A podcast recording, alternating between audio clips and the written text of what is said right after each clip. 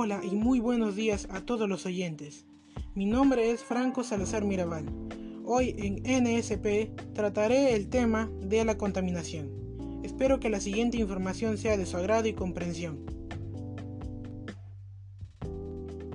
El aire contaminado se produce por las siguientes causas, las cuales son el uso ineficiente de la energía en las viviendas, la industria, el transporte, las centrales eléctricas de carbón, la arena, la quema de desechos y la deforestación, porque estas dañan al ambiente ya que contiene altos niveles de sustancias contaminadas.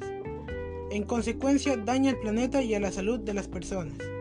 La exposición a altos niveles de contaminación del aire puede causar una variedad de resultados adversos a la salud.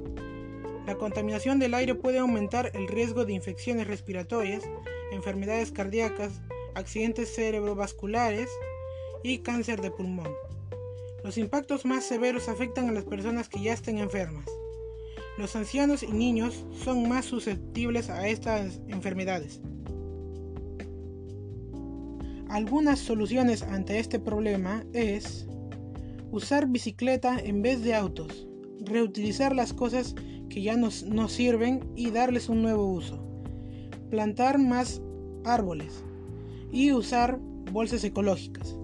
En conclusión, debemos tomar conciencia de lo que está pasando y practicar estas soluciones para tener un ambiente sano y para que reduzcan los niveles de contaminación para las siguientes generaciones.